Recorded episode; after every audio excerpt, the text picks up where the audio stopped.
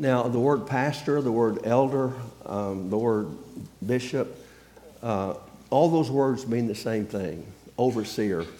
I've noticed that my black pastor friends like the word bishop, and that's fine. It means the same thing as an elder. Uh, elder means the same thing as a pastor, okay? Now, the first uh, six verses deals with elders. And then beginning in verse 7, it talks, uh, I'm sorry, verse 8, it talks about the qualifications for a deacon. Now, there are two offices in the church. There, there's a lot of different things you do in the church, but there's only two offices. There's the office of elder or pastor, again, several different names, and then that of a deacon. The qualifications are different, the job responsibilities are different. Uh, many churches don't have elders. If you have a senior pastor, you have at least one elder. But um, in the New Testament, there, were that, there was that division. I, have always heard it said that you know, deacon, a person shouldn't pursue being a deacon. Well, that's not what the Bible says. Uh, for example, listen to verse 1. It is a trustworthy statement if any man aspires to the office of overseer, not deacon. Deacon doesn't come into play till verse 8. It says he uh, aspires to be an overseer. It's a fine work that he desires to do. And then he goes into a, list of these things. And I want you to listen for the word must. These aren't suggestions. These are things that God says, these are the must uh, of, a, of, a, of an elder, of a, our pastor. The overseer then must be above reproach. The husband of one wife, probably of all these qualifications, the ones uh, over the years has been the most controversial has been that one. What does it mean to be the husband of, of one wife? Well, many take it literally. If you take it literally, Jesus Christ cannot be an elder in your church because he's not the husband of one wife. Okay?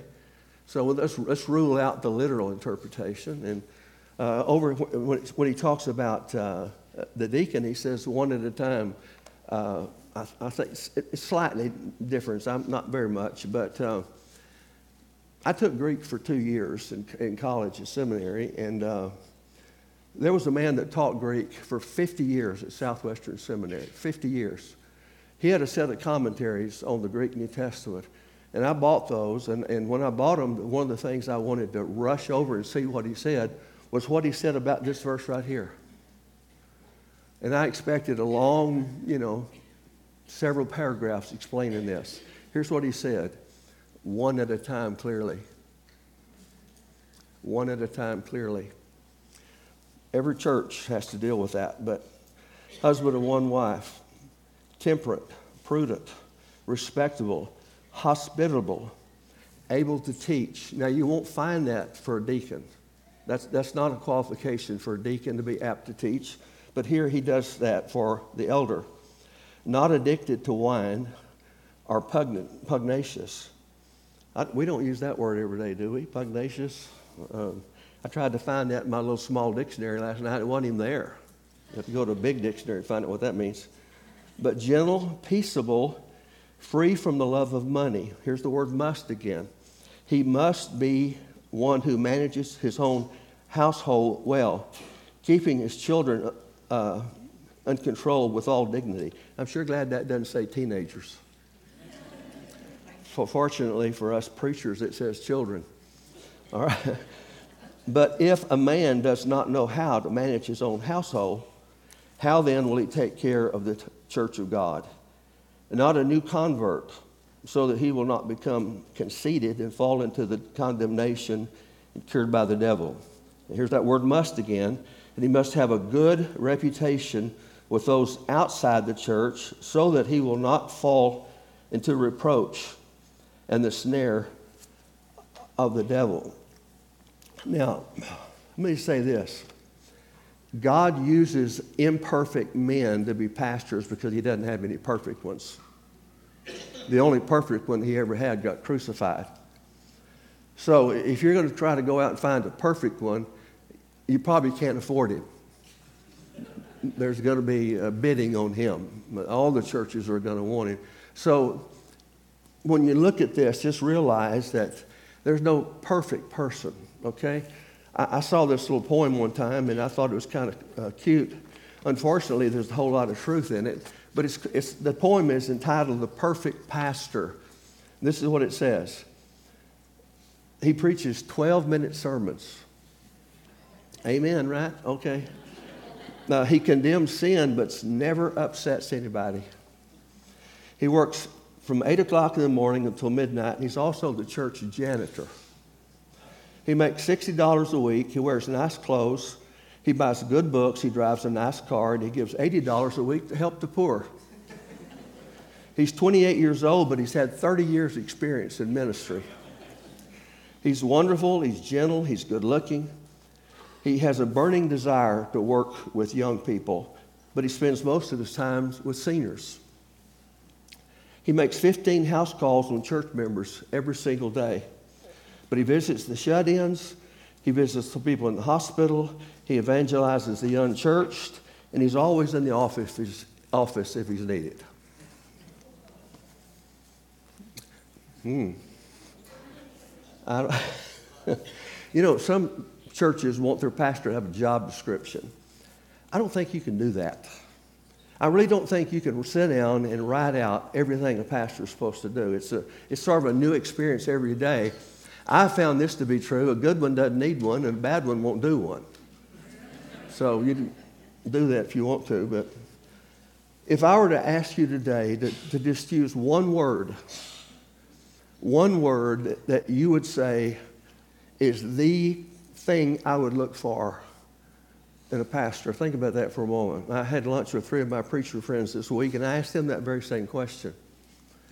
And we kind of came to the conclusion that the one word that we would use above all other things that we would like for our pastor to have is the word humility. You know, remember what it said about Moses? It says over in uh, um, Numbers chapter 12, in verse 3. Now, the man Moses was very humble, more than any man who was on the face of the earth. Of course, Moses had a right to be humble. He came into this world as a basket case. the rest of you will get that in, in just a minute. What is the one word that Jesus used to describe himself? Listen to us. He said, Come to me, all you who are weary and heavy laden, and I will give you rest. Take my yoke upon you, learn of me, for I am gentle and humble in heart, and you shall find rest for your souls. I don't think God's interested in greatness. In fact, the Bible says not many mighty are called. The Bible says God uses the foolish things of the world to confound the wise. I think God's looking for humility in a person. In fact, the Bible says that God resists the proud and he gives grace to the humble. Now, what are the characteristics of a humble person? A humble person, number one, will, will listen to you. A humble person is teachable. Uh, uh, the right pastor is going to come in here and he's going, he's to listen to you, okay? He's going to learn from you. He's not going to bring his agenda in here and ask you to adopt it. He's going to find out where you've been in the past, what, what's caused your church to grow. And, and, and a, a humble person is going to take responsibility for their mistakes. He's going to be willing to come to the pulpit and say, I made, a, I, I made a bad decision here, but I made it with my head and not my heart. So humility is that thing that I think that uh, stands out in my mind. Uh, the second thing is a sense of divine call. I, I, I can't put this one high enough. Uh, l- listen to Romans chapter 1, what Paul says about himself. If I can turn my page. He says, Paul, a bondservant of Christ, called, called to be an apostle, set apart for the gospel of God. He says basically the same thing in 1 Corinthians chapter 1. Now, what does it mean to be called? If you're called to be in the ministry. I used to say this at Highland in my very humble but accurate opinion. Uh, Those of you that were at Highland when I was there, you know I said that. Um, it means that person cannot do anything else in life and be happy. I'm not saying you can't retire and go be the greeter at Walmart someday, but if you're called to be in the ministry, you're not going to be content doing anything else. I graduated from Southwestern Seminary in Fort Worth, and I remember the very first day of class. Um, back then, there wasn't very many women in seminary. Today, there's probably more women getting an MD MDiv at Truett than there are men, and I think that's a fact. But back in those days, we didn't have very many women in our class, so the very first day of class, I can't remember the professor's name, but he said, Gentlemen, if you can do anything else in life and be happy, there's the door. Have a great life. Now, some people may have thought he's trying to talk you out of being a preacher. I knew exactly what he meant. The ministry is for people who are called, and they're called by God. Thirdly, a pastor should realize that uh, leadership is plural. It's plural. Um, listen to Philippians chapter 1 when Paul writes to the church at Philippi. Paul and Timothy, bondservants of Christ, to all the saints in Christ Jesus who are in Philippi, including the overseers and the deacons. Notice how he uses that word in the plural. Being a pastor is a shared responsibility. And you have to be willing to share that responsibility with others. I know a pastor that uh, pastored a church that actually ran over 5,000 a week in attendance. But he told me one day, he said, My assistant pastor is my assistant pastor. He will not be called my associate pastor because that was too much like him. He didn't want somebody to be on equal plane with him. He wanted to be his assistant, but he wanted to be the pastor. I, I don't think so. I think as a pastor, you have to realize that you, you, it's a shared responsibility. I remember one time at Highland, I was standing out on the, the yard there of, the office, and uh, Sean Richmond, our, at that time, our youth pastor, was talking to somebody. I was talking to a fellow pastor. And in a moment when he got through talking to Sean, he said, uh, Well, Pastor, I'll I'll see you next time. And then he walked off. Well, my preacher friend turned to me and said, Doesn't that bother you? I said, What? He said, He just called that guy pastor. I said, He is a pastor. No, you're the pastor. No, I'm the senior pastor. But he's, the pastor. he's also a pastor. It's a shared responsibility. I don't know what you call Brandon in this church. I'd call him Pastor Brandon because that's what he does. He's, he's, he'll be just as much of a pastor to you and mentor you and shepherd you as your new senior pastor. At Highland, we kind of had a plurality of leadership. And uh, there was, uh, we had elders at Highland, and still have elders at Highland. And there were, I think, four more. Four, when I came, there were four elders and myself. And um, we were all uh, equal, and we, uh, they, they helped me a lot. They, uh, they took a lot of responsibility. But uh, here, here's the policy that we had we didn't make any decisions till all five of us were in agreement. If one said, I have a check in my spirit about that, then we put that on hold until we could all come to a place of agreement. And then we had the church understood that we were a ministry team. If you were in the hospital and one of the elders came to see you, nobody could call back and say, Well, I was in the hospital and Barry didn't come to see me. The ministry staff came to see you. See, the ministry staff came to see you. And we, we tried to make sure that no one got neglected. And we had elders that were particularly gifted in administration. Jim Stewart, he's gone to be with the Lord now. He was one of our elders. When we, when we had an administrative thing, he was very good at working through administrative things. Uh, another deacon was, I'm, I'm, sorry, another elder was particularly good about just ministry to people. If I were in the hospital, I'd want him to come see me. He just had that ability to make you feel good, to, comfort you, And so that's what plurality of ministry means. And I think a pastor needs to understand that. He's not the only person, it's a shared responsibility. Then, number four, I think a pastor needs to understand accountability. I don't know what the formula for success is, but I know what the formula for failure is. You let one person have total control of your church, and you're going to be destined for problems.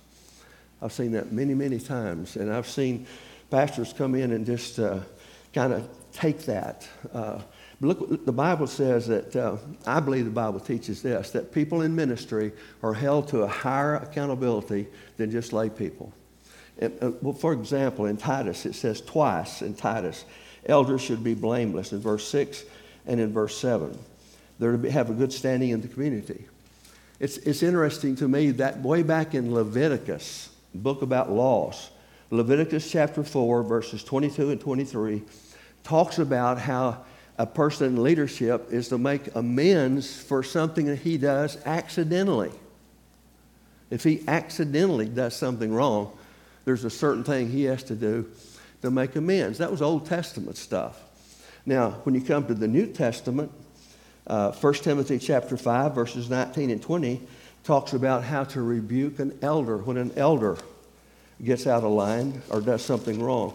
Let me read it in verse uh, chapter 5 of uh, Timothy, beginning in verse 19. Do not receive an accusation against an elder except on the basis of two or three witnesses.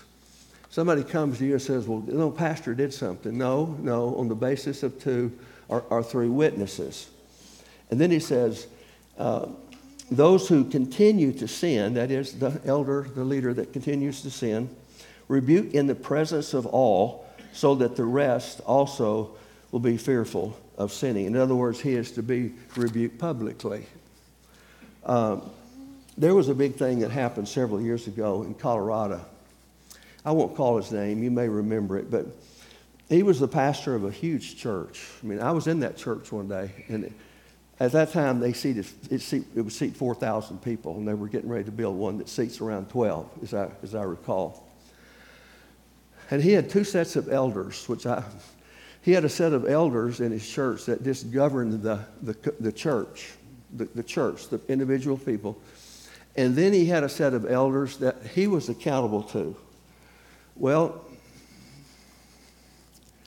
and he preached, he, he was the chairman of some big national Christian organization.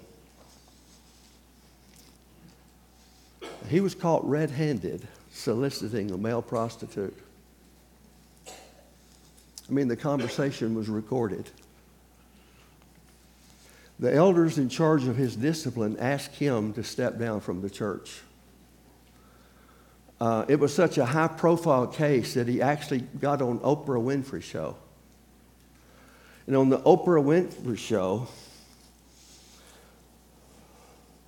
he ridiculed his church for not doing more for him. In other words, they shouldn't have fired him. Now, let me tell you something. There's a difference between forgiveness and restoration. A husband can cheat against his wife, and, and he'll come to me for counseling. And he'll say, well, why can't she just forgive me and let's just go on? Because you don't understand the difference between forgiveness and restoration. She can say, I forgive you, but restoring you back to the place for where you hurt her is a process that takes time. And I'm all for restoration. I think, I think there's a lot of pastors who have made legitimate mistakes with restoration can be brought back into the ministry, and I, I've seen that. But, but I'm also for church discipline.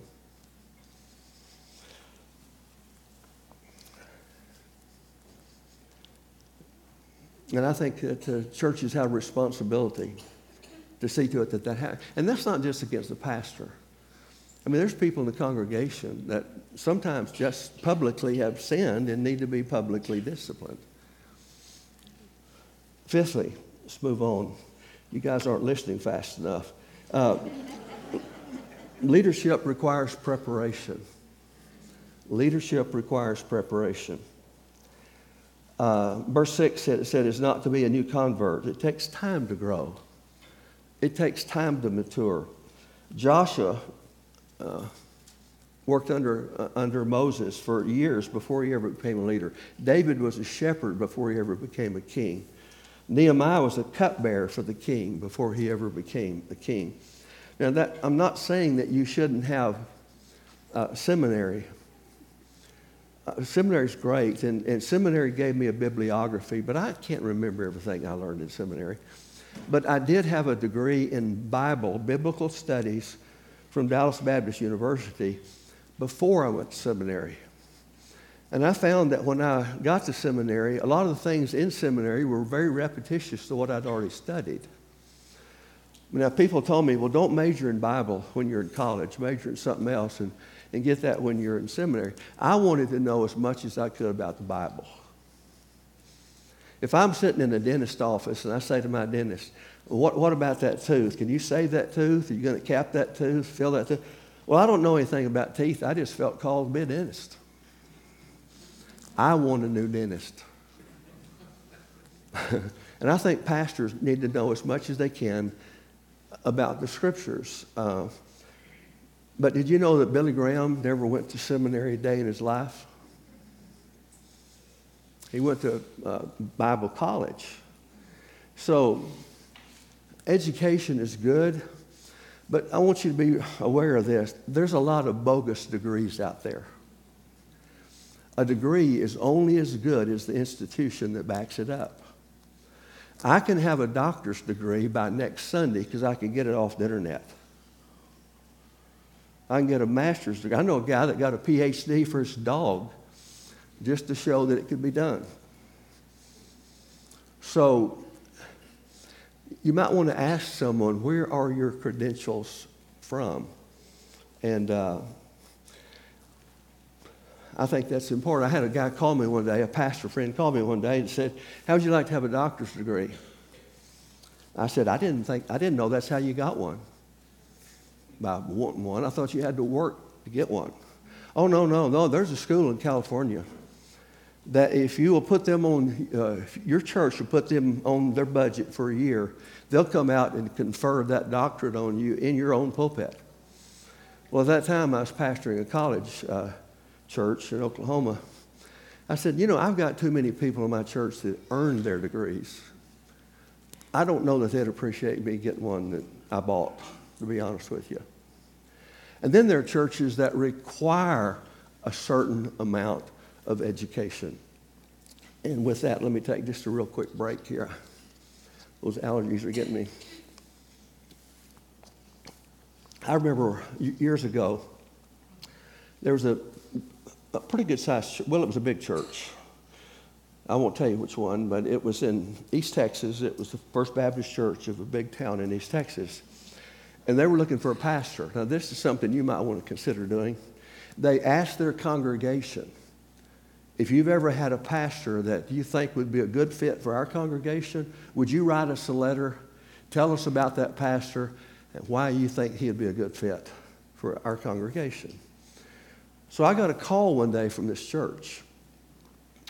The first thing I asked him was, where, where did you get my name? How did you get my name? I'm up in Oklahoma and you're you know, over waiting Deep East Texas. And, and they, they explained it to me. They said, We were impressed with the letter that one of our members sent us about you.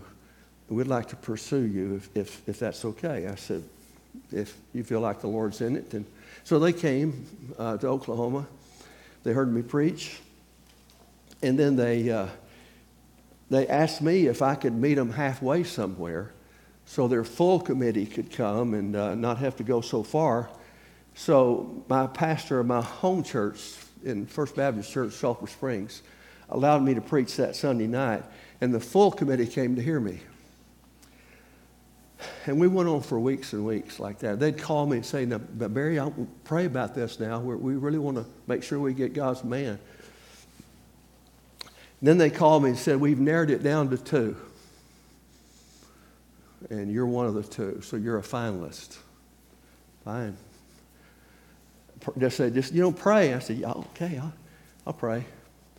Another couple of weeks passed by and they called me up and said, We settled on the other man because he has a doctor's degree and you don't. I thought, wait a minute, didn't you know this way back months ago when all, all this started? Now, listen, I respect a doctor's degree. Don't misunderstand me. They don't give those things away, you have to earn them.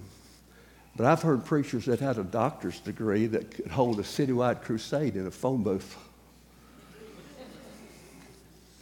Uh, the degree is not always the, the, the thing, but some, again, some churches just think. John Bisagno, for example, I don't know if you've ever heard of him. He was pastor of First Baptist Church Houston. The church just exploded when he went there as pastor. And uh, he had never been to seminary. So just think about that, okay? Number six, a pastor needs to be able to balance his time between church and family. He must know how to balance his time between church and family.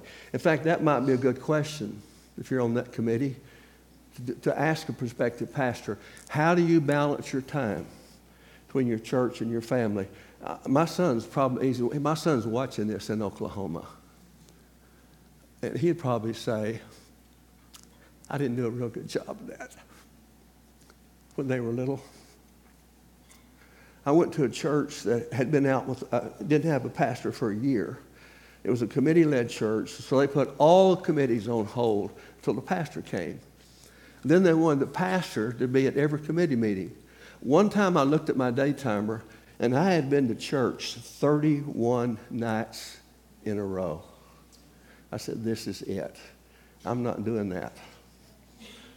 And so here's what I learned to do I learned to take my day timer home and give it to my wife. And I said, You fill in the, the family time that we need, the time that you need. We'll put in our vacation time. And then when somebody calls me and says, Pastor, can you do? I'll say, You know, I'm looking at my day timer, and I'm sorry, but I'm already committed. And I'm under absolutely no obligation to tell them it's for my family. I'll tell you what really got me one night.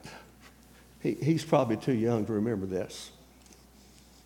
But we drove by the church one night, and I heard my young son say to his sister, That's where daddy lives. You would not want a pastor to get up in this pulpit and say, Put your work before your family. You wouldn't want that. There's not a person in this room that would want that. Then why let him model that? Make him take time off. Because a lot of them don't understand. I had a pastor friend in Oklahoma that uh, he was the pastor of, a, of a, probably the fastest growing church in Oklahoma at that time. I mean, that thing was just blowing the doors out. He had four little girls, four little girls. And he was a great preacher, dynamic pastor, growing, growing church. One day his secretary said, Your next appointment is here. He said, My next appointment? I, I don't have an appointment on my schedule. He said, It's your wife. And she made an appointment. And she walked in and put divorce papers on his desk. And said, You're not married to me, you're married to this church, and I want a divorce. Fortunately, they worked it out. He got out of the pastorate, went into to raising money or something like that. But uh,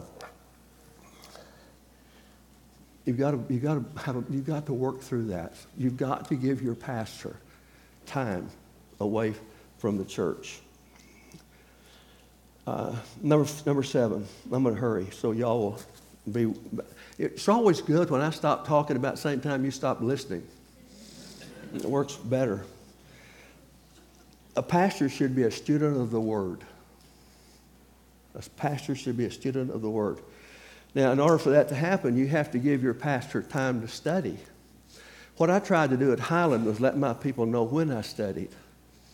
If I said I study, for example, from 9 to 12 every, every morning, 9 to 12 is three hours there, then they would understand that and they wouldn't call during those hours. Or if they called, my secretary would say, Well, he's studying right now. Can I have him call you back later? Most people will understand that. Some won't, but most, most will. There's two kinds of preachers there's voices and there's echoes. There's the one that just echoes everything that everybody else has been saying. And then there's a voice that gets a fresh word from God. if you want a voice and not just an echo, you have to give your pastor time to study. Uh, all right, number eight. It's only two more. So, all right. A pastor needs to be honest with himself and his congregation about his strengths and weaknesses. When, when I've interviewed with the church, I tell them up front, my strength is not, is not administration. So if you're wanting me to come into your church to be a strong administrator, uh, you need to look someplace else. That's not my strength, and it's not. But fortunately for me, like when I came to Highland, they said, well, we've already, we've already got an administrator. But, you know, you might just ask the uh, pastor that question. What, what do you consider to be your strengths and weaknesses? And he'll tell you up front. And if he says, well, my, my strength is not administration, then don't expect him to come in here and be a great administrator because he told you up front he wasn't. Make sure he surrounds himself or you surround him with people who are good administrators. Uh, if you go back to Acts chapter 6 and, and discover why the deacons came into being, you remember why deacons came into being? Because the apostles, those who are in charge of the word, said it's not right for us to leave the word and, and study the scriptures and preparing uh, in order to, you know, take care of all these things that's going on out there. And so the Lord, the Holy Spirit said, call out these men and turn that assignment over to them. Let those deacons help you. When I first went to Highland, I think my first Sunday was Easter Sunday. But the next Sunday, I noticed in the bulletin that it was deacons meeting at 2 o'clock. And so after church, I, I went and I, I, found out who Chairman Deacons was. So I went to him and I said, uh, I understand deacons meeting is at 2 o'clock this afternoon. He said, Yes. I said, Okay, where do we meet? He said, Are you coming? What? I said, Aren't I supposed to come? He said, well, Aren't you tired? Did you preach twice this morning? I said, Yes. He said, uh, Why don't you stay home this afternoon and rest and take a nap? Tell us what needs to be done, and we'll do it.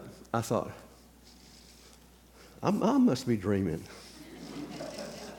I'm, I'm going to wake up in a minute and this wonderful dream is going to be over. It wasn't a dream. That was the position the deacons at Highland took. We're here to take responsibility off of you so that you can do your work. And I praise deacons. They're, they're wonderful. They're wonderful. In fact, it talks about deacons, and we won't have time looking at this this morning. Maybe we do that another time.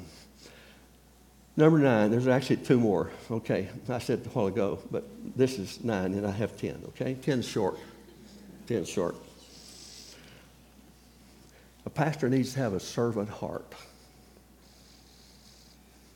Jesus said, I've come not to be ministered to, but to minister and give my life for others. Um,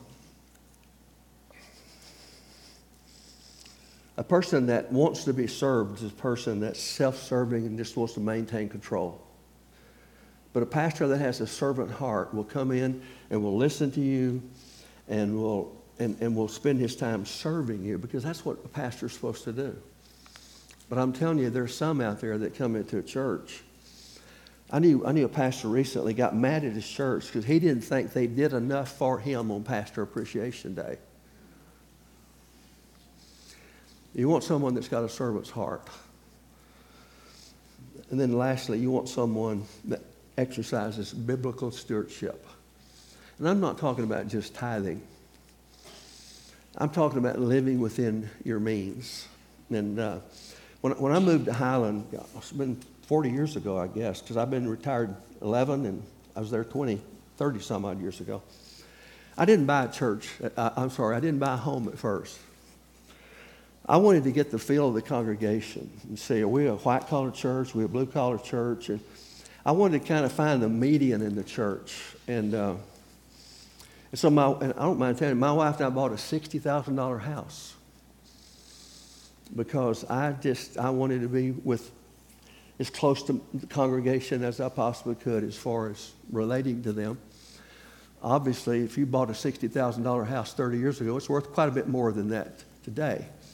But um, I know a lot of people are trying to catch up They're trying to keep up with the Joneses. If you ever catch them, they're going to refinance. and when they do, you're going to be in trouble.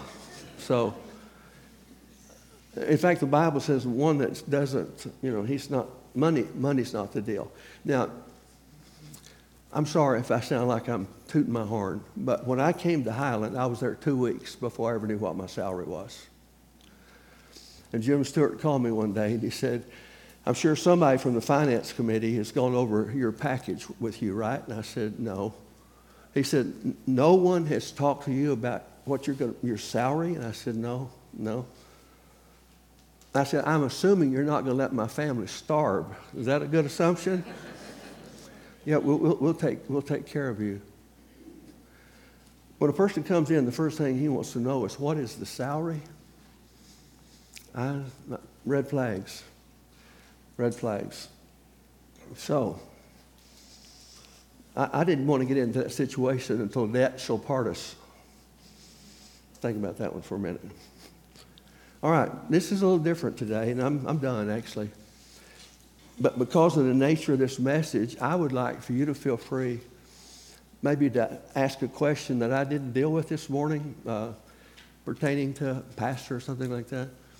If you'll just stand and ask the question. I'll, I'll do my best. Anyone?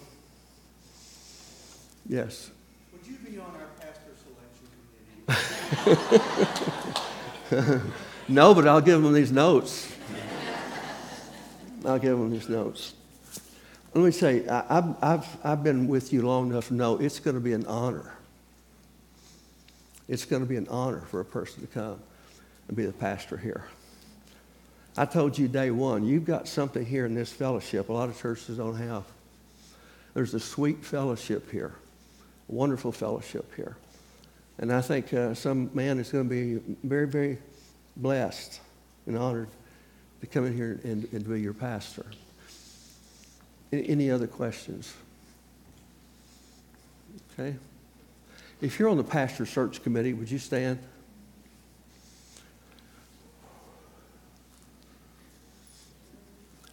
Okay, most of you know these. There's probably some more that aren't here, right? You have more than three on your committee. I think they're serving, so. Okay, they're serving. Good. All right, I want you to look at these men, and I want you to make a commitment to pray for them every single day. Not just as God calls them to your attention, every single day. I want you to pray for these men. They have been given an awesome task, and they need your prayer. All right?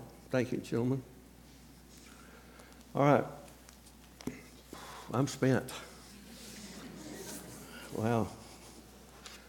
Whew. Do, do I? Oh, wow. Thank you, thank you, thank you. Uh,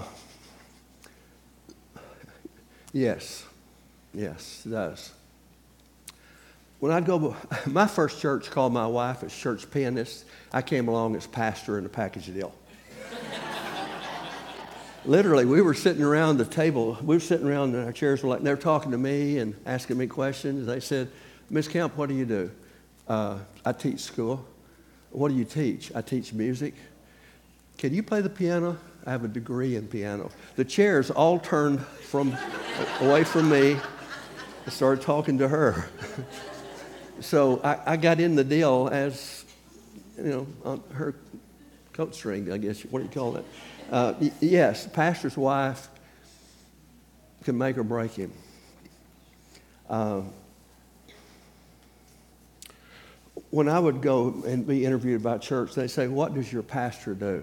I would say, She's my wife, that's a full time job. She's my wife, and that's a full time job. Now, she'll be happy to do what other people do in the church, but just because she's my wife, don't come in with expectations that she's suddenly going to be the WMU director and the chairman of this and that. Uh, it's, it's harder to be a pastor's wife than it is to be a pastor. I'm convinced of that. Uh, so, um, thank you. Did I, did I answer your question? Okay. Okay. Do what? One time, uh,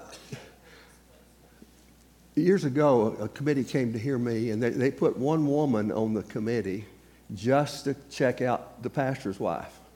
Because the previous pastor's wife was such a thorn in everybody's flesh that they wanted to make sure that they had a good feeling about, about my wife. Uh, they'd call over at his house and say, Is the pastor there? Well, he's taking a nap right now. And not just that, but she could be. mm. So thank you for that question. All right, maybe one more. You young people have any questions? Hmm? Besides smiles? Okay. You have a question or? Okay. All right, why don't we just worship the Lord some more then? Then do this.